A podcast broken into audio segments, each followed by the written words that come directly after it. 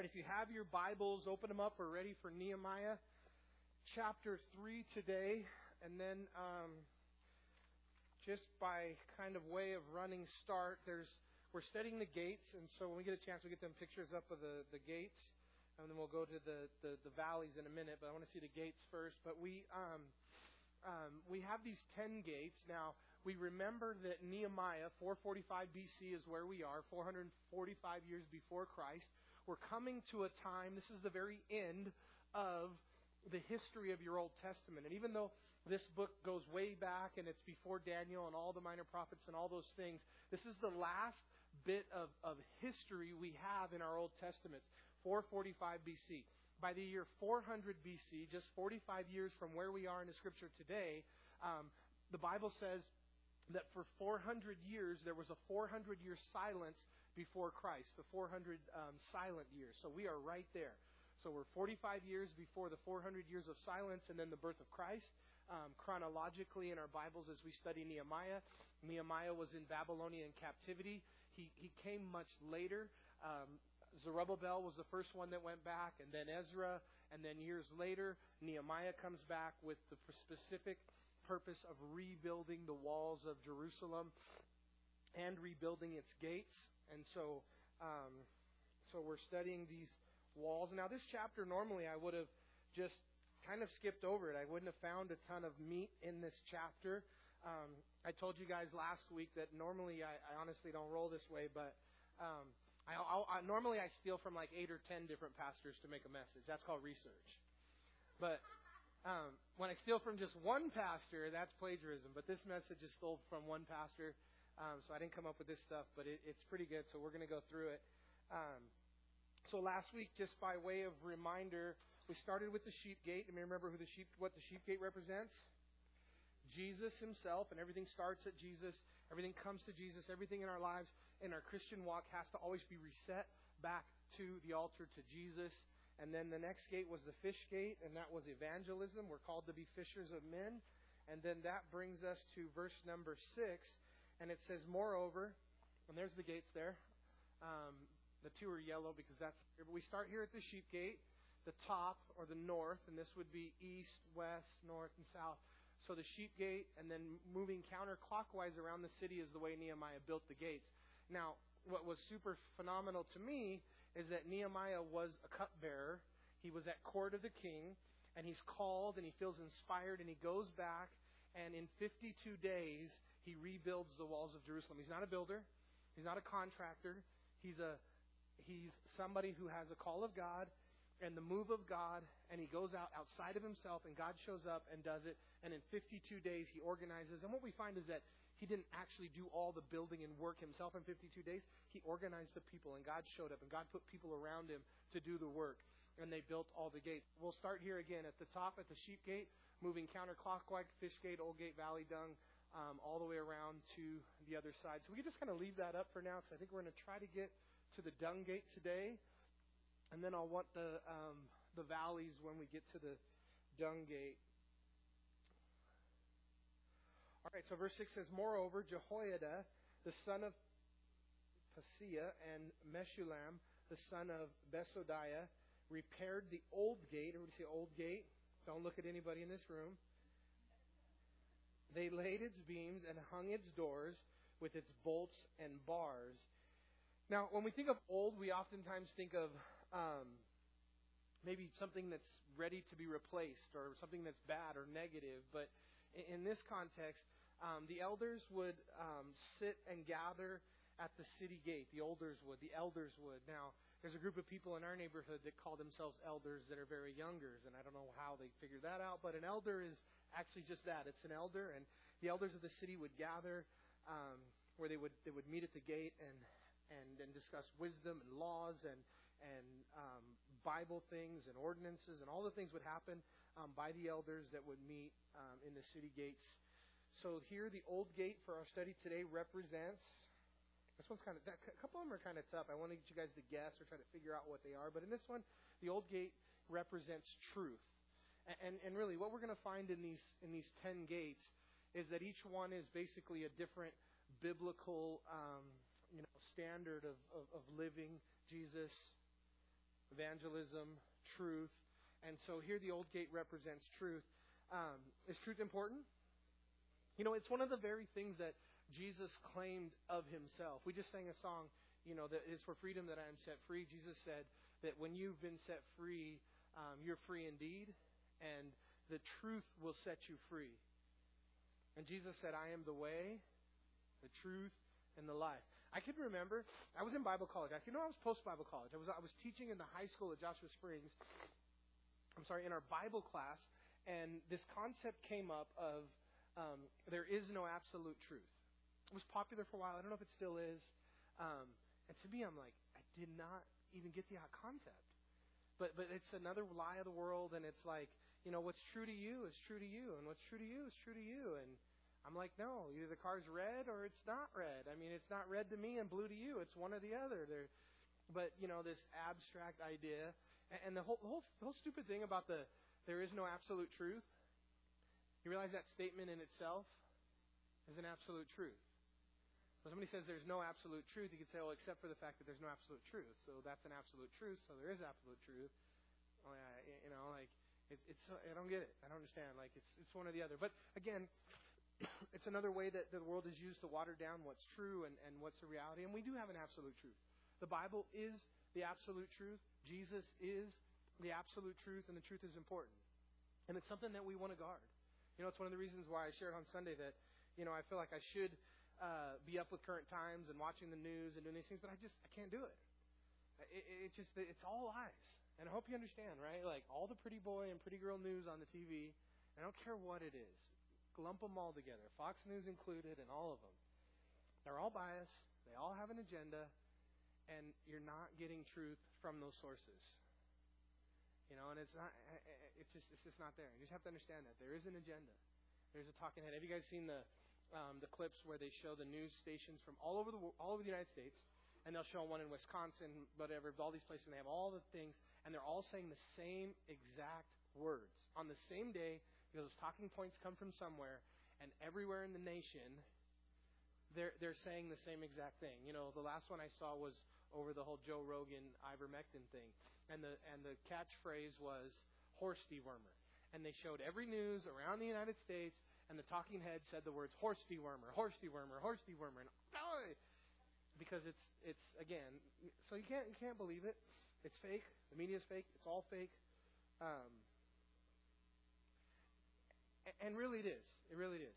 And, and that's the bottom line. You know, one of the things that we read on the 1919, 1919 Russia Manifesto, and we know this is true, right? And, and I shared it on Sunday. I, I just don't understand how we could be in the position we're in and and this these politics and politicians get away with what they're doing, and everybody's not completely freaking out. And I'm like, how is it possible? There's only one way it's possible. They 100% own the media. From, that's the only way it's possible, and they and they control the narrative, and they knew that in 1919, and they began this this this coup of of information and it wasn't as bad as it is now. It didn't. Not until recently. I think you know in the 50s, 60s, I think there was still some journalism integ- integrity and um, to some degree in a lot of in a lot of ways. And but it's gone now. It's gone now. And the the Antichrist, the New World Order, the Great Reset, they have successfully now controlled the media. And and the major conglomerates, you know, George Soros owns a, a big portion of, of, of our news and um, and those types of names. They all own it. So, but, but, but it's the Word of God that's truth, right?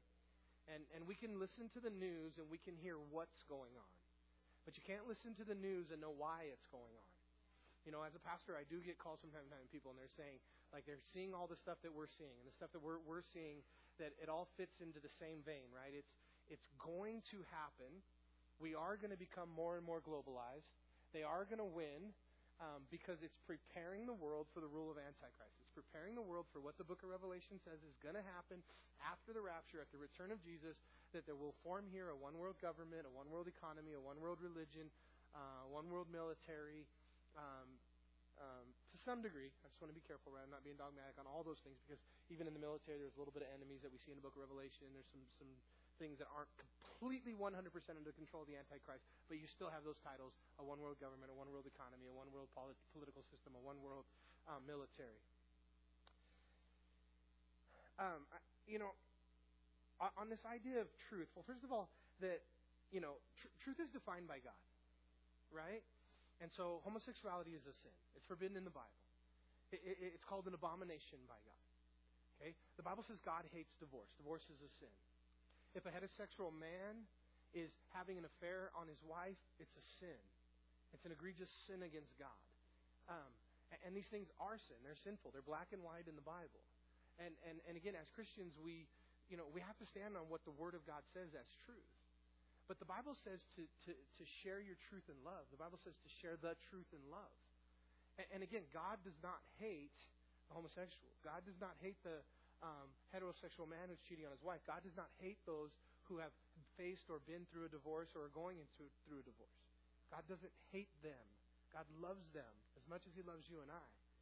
But their behavior, just like stealing, just like anything else, it's sinful and it needs to be called that. But here's the deal you know, we definitely never, right, want to be those that um, stand on the street corner with a sign that said God hates fags. You know, I promise you Jesus wouldn't act that way. You know, and, and, and, and there again, that gives you and I a bad name because we we're called and we understand that we want to love people into the kingdom of God. And how can we and, and here's and, and again, we have we're fighting an uphill battle. Because the way that Satan deals with it is he tells them that we hate them, we're judging them, we're against them. And so they meet you, and they automatically have these pre um, recorded, pre programmed ideas about who you are as a Christ follower, and that you think God hates fags. Or that you would say that, and we would never say that. We would never believe that. But so so so then you want to come across as loving and and and and there. But at the same time, like you realize there is an elephant in the room, and your purpose is to share Christ. And so you don't want to, you know, so it is a fine line we walk, but the Bible is clear. The Bible says to um, share the truth in love. And so as, as Christ followers, we want to love people. We don't want to do what they're doing. We're not, you know, again, when we love people, we don't, the, the way we love them is not to become best friends with them, not to do what they're doing, I should say. We can have life, we can do life with them. We have relationships with them, but um, we do it because of the purpose of, of um, sharing Christ. And as long as we're being a uh, thermostat, not a thermometer, Thermostat sets the temperature. Thermometer just goes with what the temperature is.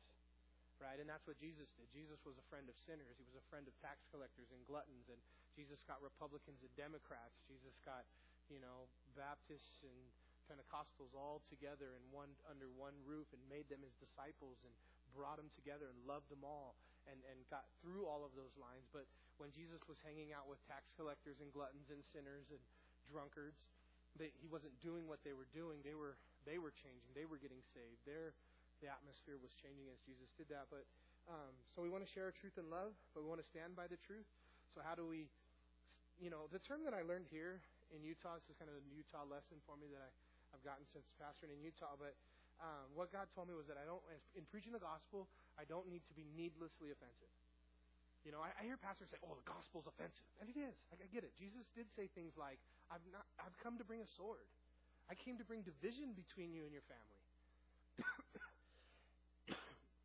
and the reality is, as as as as Christ followers, there's times where your decision to follow Christ does drive a sword between you and somebody you love. And Jesus recognized that. He said that. But I don't think that, that that's what the Bible's teaching, where we as, as Christians just say that, oh, yeah, the Bible, the, the gospel's offensive and it can offend people, so I'm going to offend them with it, and that's what Jesus did. That, I don't see it that way. I, I, I don't, I think, again, we can't be afraid of teaching the truth, but we don't need to be needlessly offensive. Just offend because we can. No. It doesn't, it's not effective. It's, it's not loving. Share the truth, but don't be needlessly offensive. And that's that's just where I'm at. So share the truth in love. All right, let's go to the next one. We see chapter 3, the old gate. Hey, highlight these, you guys, underline these. So I'll give you a quick roundup. If you're writing in your Bibles, verse 1 is sheep gate, verse 3 is fish gate, verse 6, thank you so much, Christina. Verse 6 is um, old gate. And then let's jump down to verse number 12 valley gate. Um, and next to him was Shallum, the son of Halasa, leader of half the district of Jerusalem, and his daughters made repairs. Look, he had, his, had their daughters out there. Remember in the New Testament, the guy had the four virgin daughters who prophesied? So here we have the valley gate, and the daughters are there working. Hanun and the inhabitants of, of Zan, Zanoah repaired the valley gate. They built and hung its doors, its bolts, its bars, and repaired a thousand cubits of the wall as far as the dung gate or refuse gate. So the valley gate, where do we have the valley gate? There on the left. Um, the valley, the valley gate. Um, we have the, the valleys now? The three the three valleys there coming around. I'll show you the Tyropoeon Valley is there. The Tyropoeon Valley is the closest. The Hinnom Valley comes around. The Kidron Valley. We we talk about the Kidron Valley a lot because the Mount of Olives is on the other side of that. Um, this is a picture of the old city of, of Jerusalem in Nehemiah's day. Pretty similar today, but bigger footprint today of the old city. Out this way is, the, is eventually we'll get to the east gate towards the Kidron Valley. Jesus would have spent a lot of time um, on the Garden of Gethsemane out here to, to your right. But he also, the upper room would have been um, across the Tyropoeon Valley in the old city in this area is where Jesus would have been in the upper room. Um, um, the high priest's house is down here in the south a little bit when he went there the, the night that he was um, tried illegally at the high priest's house. But we have there those three natural valleys. The, the Temple Mount is um, built up on Mount Moriah, and there's a mount where it's up, and then again you have the three natural valleys. What's fascinating about that is the three valleys in Israel.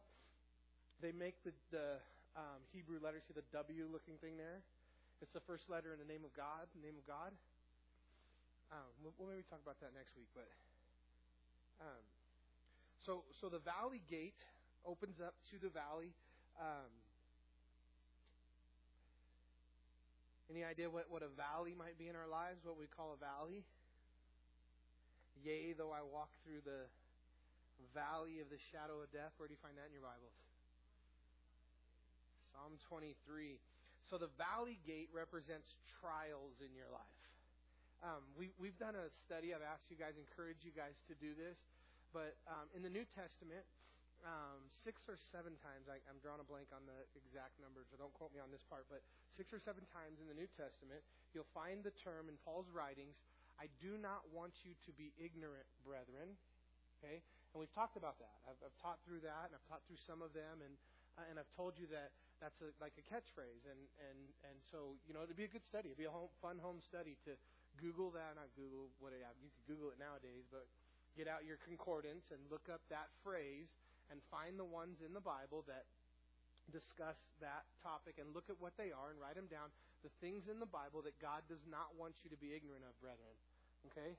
Oh, there's a cool picture of the Jerusalem um, time of Nehemiah. All right, awesome. So you have the three valleys. You have the W there. You see the W with the Kidron Valley. And then the Hinnom is kind of hidden down here, actually. So the Hinnom, Tyropoeon goes close. The upper room would have been in this area over here. The high priest's house would be down here somewhere. That's the Mount of Olives over there. That's the east gate. We'll talk about the east gate, I think, today. Oh, no, we won't get to the east gate today. Um, so the valley gate is the trials. Now, one of the things I, I found in that study, and I, I uh, is that one of the things the Bible says I don't want you to be ignorant about, brethren in Corinthians, is the fact that in this life we're going to have trials. I think it's super important for us as Christ followers. I think it's foundational. I think if the Bible says I don't want you to be ignorant concerning these things, those things that they don't want us to be ignorant about, we should study those things and know what those things are, not be ignorant about those things. And and the fact, you know, Jesus said in John 16, I think this is my go-to, but in John chapter 16, but what's fascinating about this one is that it's it's a promise of God, but it's not a promise of God that we hang on our fridge or put on a bumper sticker or a magnet you know, that goes on your fridge, but it is a promise of God. And Jesus said in John chapter 16 and verse 33, he says, These things I have spoken to you, that in me you may have peace. Starts out good. I've spoken these things to you, that in your heart, through Jesus, you'll have peace. It's his heart for you. It's his desire for you to have peace. And he says, There's no but, but we can add it. But in the world, usually but in your Bible is a good word but God, but God, but God. God, this cap, this bad thing's happening, but God shows up and, and, and does it. But here we don't have one, but basically same idea. In the world, you will have tribulation.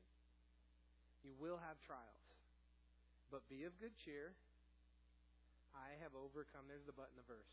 But be of good cheer. I have overcome the world. But it's a promise of God that we're going to face because, again, We don't preach this prosperity gospel. We don't preach this nonsense that God's only intention for you is to be happy, healthy, and wealthy. Right? Like, not that God is against any of those things in your life, but that's not His goal. Happiness is not God's purpose for your life. God's purpose for your life is holiness. God's purpose for your life is to be set apart unto Him in holiness. That's God's purpose. The purpose of your marriage is not to make you happy, to make you holy. But listen, the closer you walk with, with Jesus in holiness, guess what you find? Happiness. You're going to find that that's where your joy is. And that's how you find happiness. And that's how you find joy is by being separate and closer to Jesus and more like Jesus. And so, but but again, understanding that valleys are necessary. What happens in the valleys is we, we fight, the battles are fought in the valleys. You know, when Satan shows up, when you're going through something, you're fighting. I was just counseling with somebody this week who's going through something and was in tears. And, and I was encouraging this person that you're, you're in a valley, but what happens in the valley is that you feel dry and you feel like God is distant.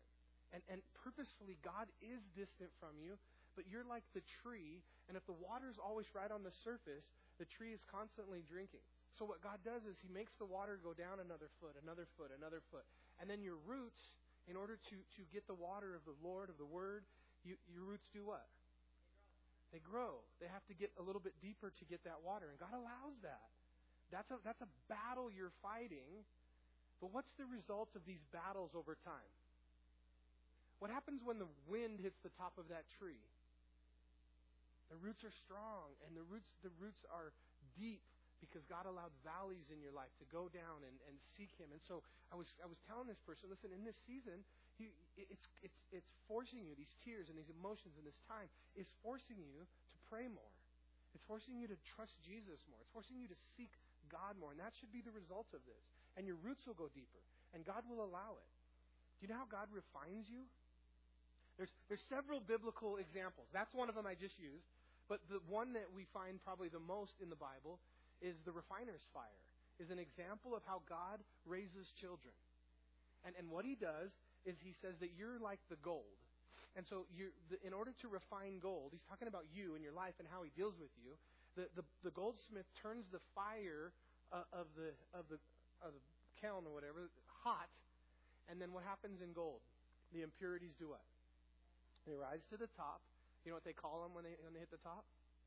Scum. That's where the word scum comes from. It's it's the impurities in gold is scum. I had this girl in high school and she loved the word scum and she called me scum a million times.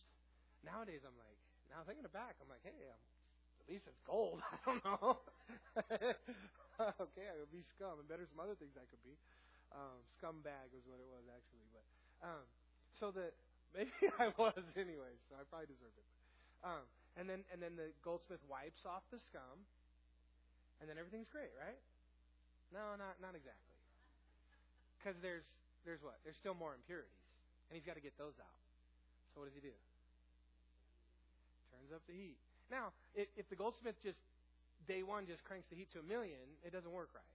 It's because then it, it just it destroys it, right? And it actually doesn't destroy it, but it doesn't work. The process doesn't work.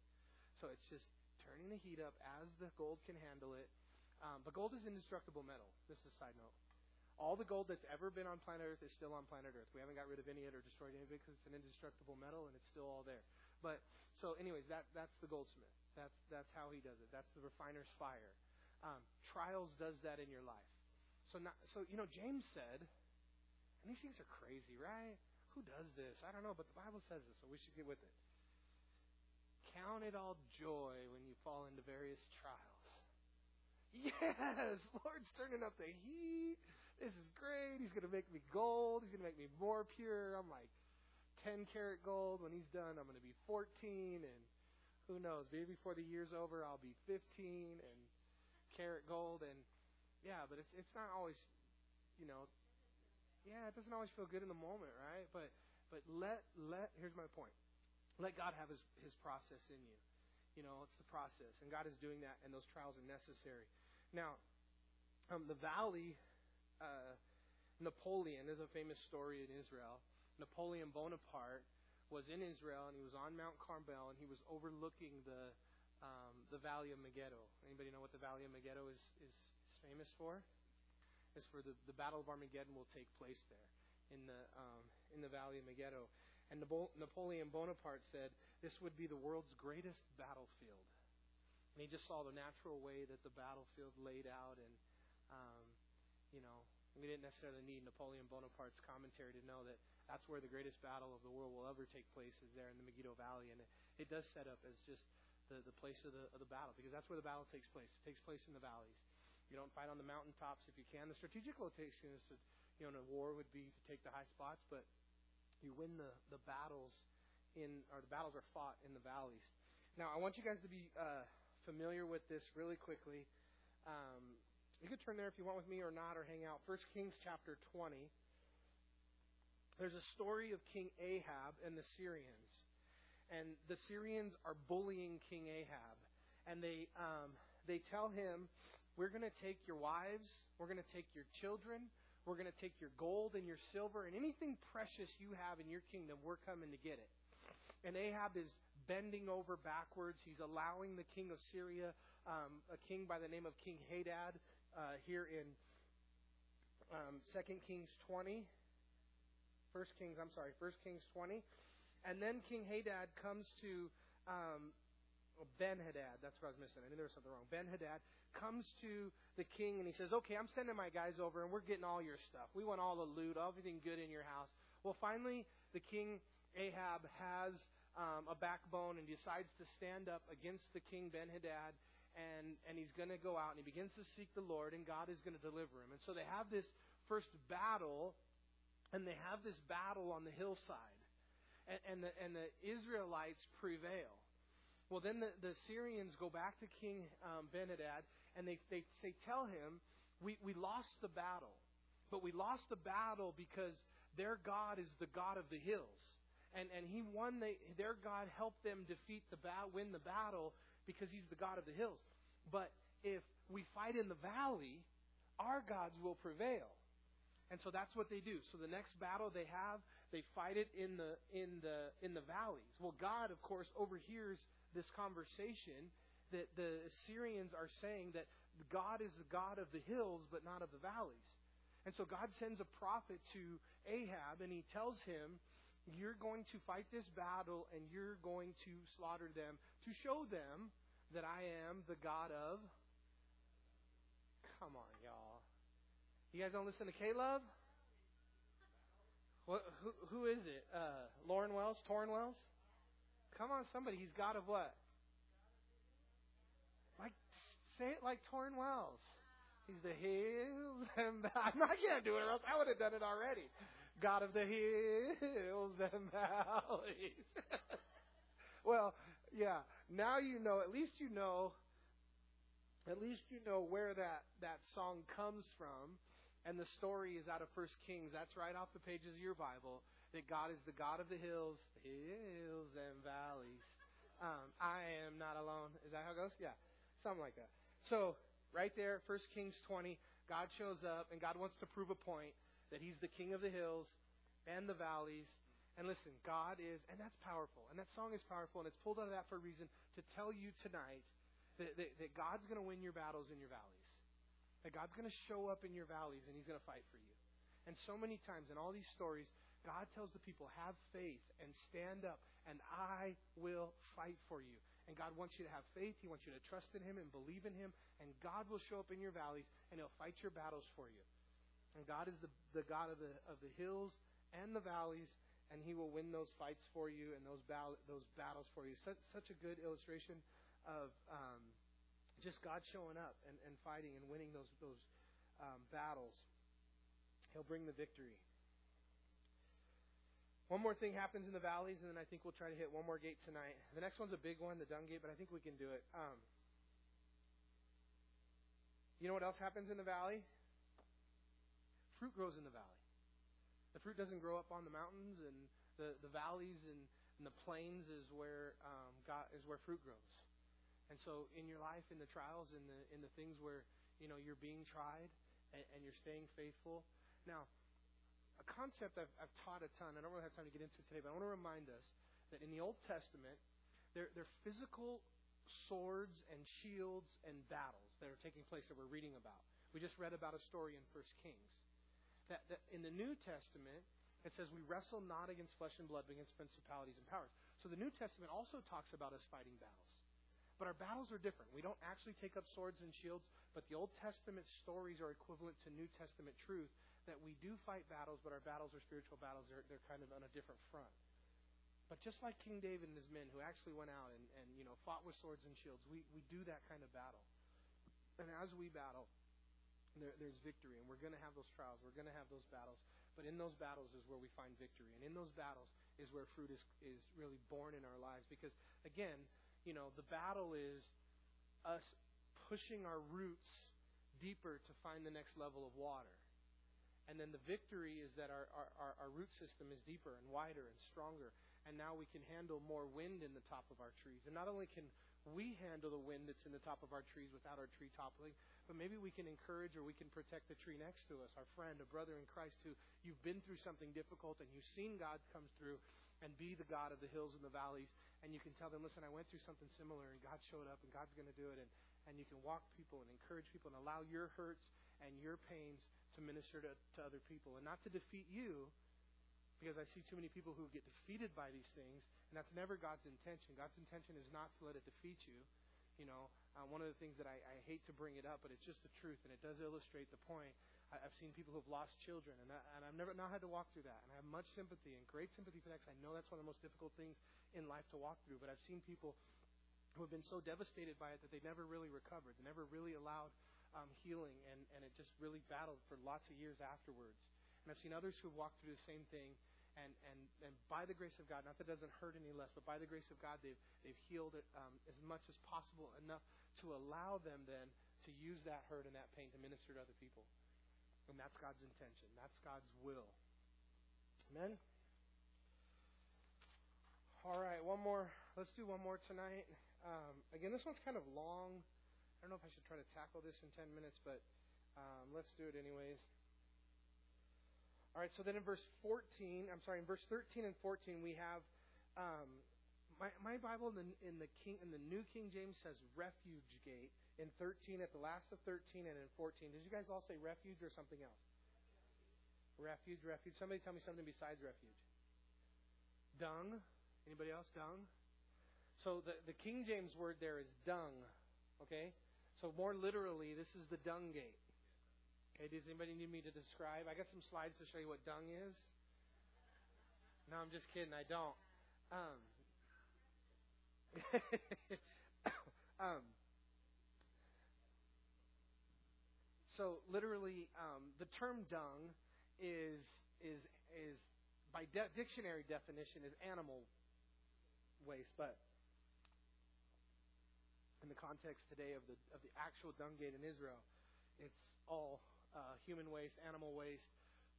The dung gate, where the or the poop gate, where is it located in the city? At the bottom, on the south end, in the hind parts, in the bottom gate, the south end. So literally, the dung gate in Israel is the refuge gate, the dung gate, and just exactly was that. Now, um, and again, Remember, the, the sheep gate is where you literally you bring the sheep for sacrifice at Passover. The fish gate was literally um, function in the city. That's where they wanted all the fish to come in because the fish have a certain smell and, and, and, and trouble with it that they wanted to keep centralized to one area. Um, the old gate is where truth, and that's where a lot of the commerce and business and, and meetings would happen. The valley gate leads out to, to, to the valley and, and into the, the you know the opening's this way. The dung gate is where all the waste went out. Now, it wasn't until uh, later that the Romans were the first ones to really um, use underground um, pipes and waste and wa- running water and those things to deal with dung. But in these days, 445 BC and even up to the time um, leading up was you everything your waste went into a bucket.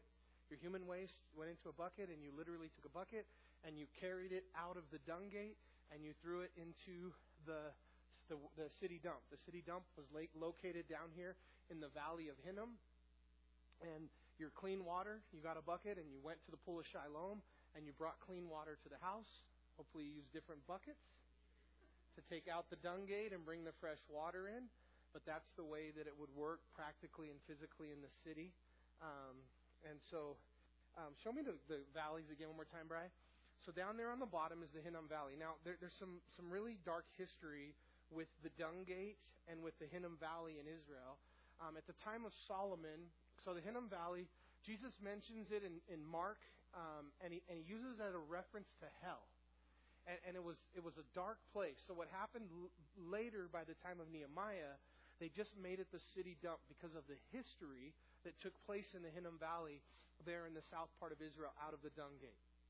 Now, in the days of Solomon, um, some really, really wicked practices had entered. One of the things that Solomon did was he married um, hundreds of pagan wives, of, of um, wives of a different nationality. Now, their nationality was not the problem or forbidden.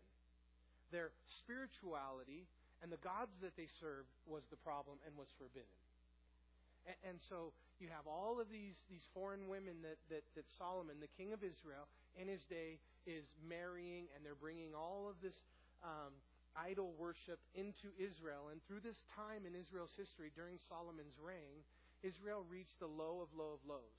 And there was a god, lot, lots of them. Molech was the main god. Um, Baal, you've heard these terms, uh, Molech, Baal.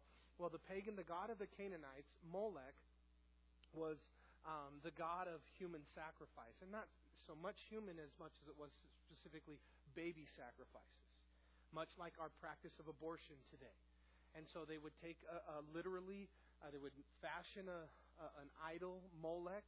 He would have outstretched arms. It would be like an outdoor fire. They would build a fire in his belly that would make the hands of Molech molten red hot. And then they would place their babies in the hands of Molech and, and, and this is a Canaanite practice. The Israelites began and copied and began to practice this in Israel at the time of Solomon. Um, we have, and it would take place here in the Hinnom Valley, um, outside the southern part of the city. Um, look at Jeremiah chapter t- uh, 32. And in Jeremiah 32, um, God is forbidding this. But uh, again, I, I just I, I more bring this out so you guys know that I'm not making this stuff up. This is this is what was going on. This is reality of, of where Israel was. Now, Solomon is before or after the 70 years of captivity in Babylon? Before, right? Solomon is before. The kings, the time of the kings, 1st and 2nd Samuel kings, that all takes place before they end up in Babylonian captivity. In um, Jeremiah 32, verse 35, it says this. You guys there? I want you to read this with me. Jeremiah 32, 35. And they built the high places of Baal, which are in the valley of the son of where? Hinnom, where are we at now? In the Hinnom Valley, in the south there? In the Hinnom Valley, to cause their sons and their daughters to pass through the fire of Molech. So they caused their sons and daughters to pass through the fire of Molech. And that was that practice of the Canaanites that the Israelites um, were, were practicing in the time of Solomon. And the Lord says, I did not command them, nor did I come, nor did it come into my mind that they should do this abomination to cause Judah to sin. So it was an abomination. The Lord said, I did never commanded this, of course. This has nothing to do with Christ or God. He said, it never even entered my mind this kind of practice, this kind of debauchery and evil that the Canaanites were practicing. And, and, and, this is what they were doing. And they were doing it in, in the name of just whatever, convenience. of, um, But it was very common. And, you know, again, a little rabbit trail, but when, when God did tell the Jews to destroy the Canaanites, there was a lot of this type of stuff and, and just as evil and wicked stuff on a lot of fronts that the, the Canaanite people had been given over to, and they had become a cancer, and God said to eradicate them. Well, this, this, these practices had, had grown into Israel. It was a reason why I mentioned why did Israel go into 70 years of Babylonian captivity. One of the, um, you know, I always mention the 70 years they didn't let the land rest, and that's a part of it. But really, what you kind of find through studying it and, and the different verses and the different prophets is that the main issue not that that wasn't important in a big part, but the main issue was that Israel had gone into idolatry and into pagan practices. And, that was kind of the main catch for them going into seven years of captivity because I don't know how God did it, but fascinatingly enough, do you know what never comes back in Israel's history after the 70 years of Babylonian captivity? the idolatry never came back. The pagan practices never came back, worshiping the little gods and little idols. It was purged from Israel after the 70 years of Babylonian captivity. So God was successful in that time of purging Israel from those practices. So, because that would take place um, there in the Hinnom Valley, they they they made it basically the city dump. So all the waste would go on there, and then and then Jesus used it as an illustration in Mark um, chapter nine because what it, in the city dump in this day, how did they dispose of? How did they deal with the trash and the waste? They burned it. It was all burned. They didn't bury a hole and, and, and put it in there with big bulldozers and eventually so much would rise. They they burned it. So because they burned it, it was constantly on fire. Now, one of the things that maybe you just missed reading through your Bible, you got to dig a little bit deeper. But in, in a lot of the illustrations that Jesus is teaching and the parables that he's giving, oftentimes, many times, there would be some kind of visual picture, or he would be standing in a place, for example, when Jesus said, I am the vine and you are the branches. Abide in me and I in you, as a branch abides in the vine. And blah, blah, blah, blah. He was standing in front of the temple in, in Israel and on the temple doors is a big grapevine. It was the symbol of Israel. It was taken from when Joshua and Caleb brought on the back of the two horses the long pole across the backs of the two horses with the grapes that touched the ground. It became this, one of the symbols of Israel, this grapevine. And Jesus is standing there front of the temple. He's leaving the Mount of Olives. He's on his way, um, or he's actually, I'm sorry, he's leaving the upper room on his way this way towards the Mount of Olives, the Garden of Gethsemane, where he would pray, where Judas would come and betray him in John 15. And he's passing by, they're looking at the temple, and he starts to talk about grapes. So um, that happens a lot in your Bible. Well, Jesus was in the valley of Hinnom, and the fire of the trash and, is, is going up, and he begins to give parables, or not, not even parables, but truths. He's teaching. We could turn there really quick, and then we'll wrap it up. Like I said, this is, we'll, we'll probably have to finish this next week, but in Mark chapter 9, Three times in a couple verses, Jesus mentions hell and the fire of hell. And it says, um, But whoever causes one of these little ones who believes in me, in verse 42 of chapter 9, to stumble, it would be better for him if a millstone were hung around his neck and he were thrown into the sea. If you had caused. Um, if your hand causes you to sin, cut it off. For it is better for you to enter into life maimed rather than having two hands to go into hell into the fire that shall never be quenched, where their worm does not die and the fire is not quenched. And if your foot causes you to sin, cut it off. It is better for you to enter life maimed rather than having two feet and be cast into hell, into the fire that shall never be quenched. This is Jesus' teaching. These are words in red.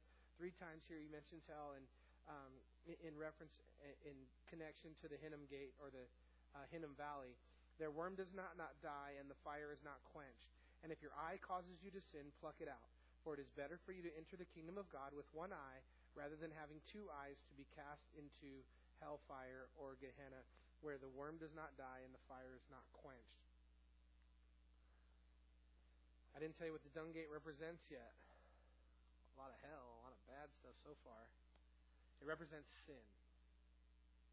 And, you know, the Bible says that um, that the wages of sin is is death. And and that's the death of hell and that unrepentant sin eventually will, will lead lead people to hell. And so um, we're out of time. So we'll pick up there. I got about half of the dung gate to finish next week. Um, and then uh, we'll try to do a couple more. We get to the fountain gate and the water gate uh, the next two weeks or the next week. And so let's pray.